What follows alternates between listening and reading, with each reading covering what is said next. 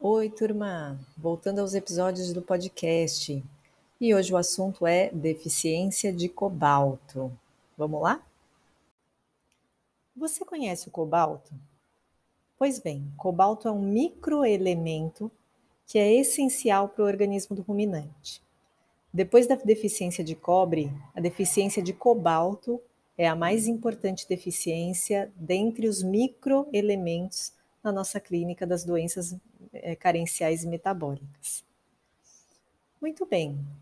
O cobalto então, é parte integrante da vitamina B12. E vitamina B12 você conhece? Ah, fica mais claro, não? Vitamina B12, como outras do complexo B, então é uma vitamina hidrossolúvel, também conhecida como cianocobalamina. E os, e os ruminantes, eles são capazes de sintetizar a vitamina B12. Na verdade, os seus micro-organismos ruminais é que são capazes de sintetizar a vitamina B12 desde que hajam quantidades adequadas de cobalto na dieta. Logo, se a dieta desses animais for deficiente em cobalto, haverá deficiência de vitamina B12. A vitamina B12 desempenha é, funções importantes dentro do organismo, como, por exemplo, uma delas é que desempenha papel importante na eritropoiese. Logo, a deficiência de vitamina B12 poderia levar a quadros de anemia num animal. Mas, particularmente no organismo do ruminante, a vitamina B12 tem um papel indispensável, um papel muito importante. E nesse momento eu gostaria que você acompanhasse essa explicação que eu vou dar com as figuras que eu disponibilizei para você no material de apoio, para que você possa acompanhar a explicação e ter uma visualização melhor dos acontecimentos. Para os ruminantes, a vitamina B12 desempenha um papel indispensável, um papel essencial na rota metabólica de gliconeogênese.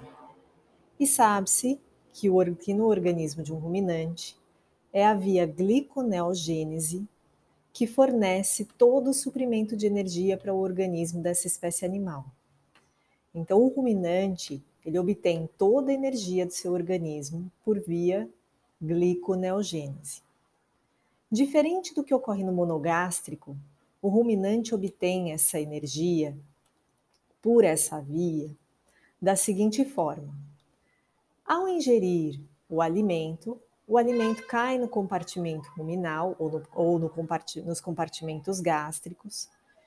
E diferente do, do que ocorre no monogástrico, né? No monogástrico, a ingesta cai no compartimento gástrico e ela é prontamente digerida, é, sofre glicólise, a produção de glicose e essa prontamente para ser utilizado de acordo com a demanda do organismo.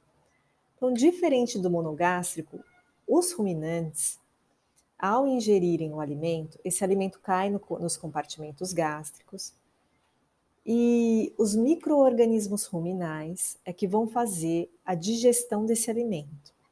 Fazem a digestão e, por meio da fermentação bacteriana, vão produzir ácidos graxos voláteis, hoje chamado, chamados ácidos graxos de cadeia curta, que são eles ácido propiônico, ácido butírico e ácido acético. Dentre esses três, é o ácido propiônico o principal precursor de glicose.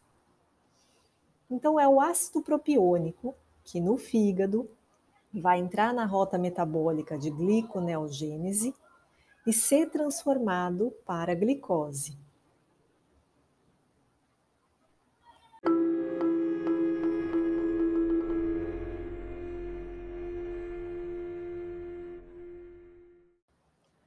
Acompanhem, portanto, por meio da figura 1, aonde a vitamina B12 se encaixa nessa história. Vejam só. Então, a partir do ácido propiônico ou do propionato, vai haver transformações desse ácido graxo até ele virar glicose. A vitamina B12 faz então a transformação, ela é responsável, junto com a enzima metilmalonil-CoA mutase, pela transformação do metilmalonil-CoA em succinil-CoA. Ou seja, a vitamina B12 é uma coenzima necessária, obrigatória, para que haja essa transformação. Succinil-CoA, por sua vez, entra para o ciclo de Krebs, e no ciclo de Krebs haverá transformação para outros metabólitos que vão ser incorporados novamente via gliconeogênese para então transformação para glicose. Pois bem, a continuação da rota metabólica gliconeogênese pode ser acompanhada por meio da figura 2, até a transformação completa para glicose.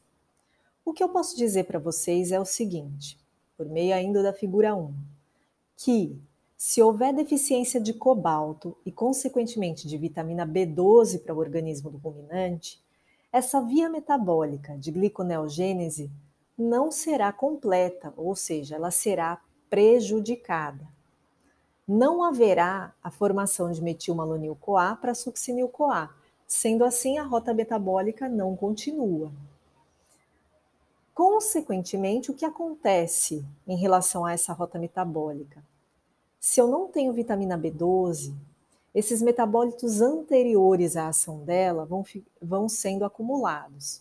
Ocorre então o acúmulo de ácido metilmalônico, sim, porque metilmalonil-CoA recebe esse nome a partir do momento que ela recebe coenzima A. Portanto, haverá o acúmulo de ácido metilmalônico e também haverá o acúmulo de ácido propiônico. Pelo acúmulo desses ácidos, até podemos encontrar um quadro de acidose ruminal e, consequentemente, acidose metabólica de acordo com a evolução do processo. Você conseguiu perceber a importância da deficiência de cobalto para o organismo do ruminante?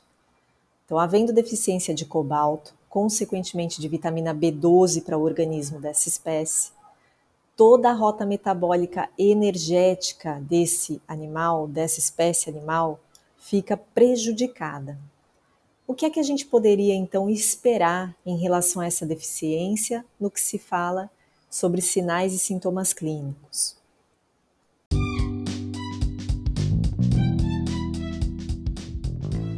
Acompanhe a continuação no episódio 2.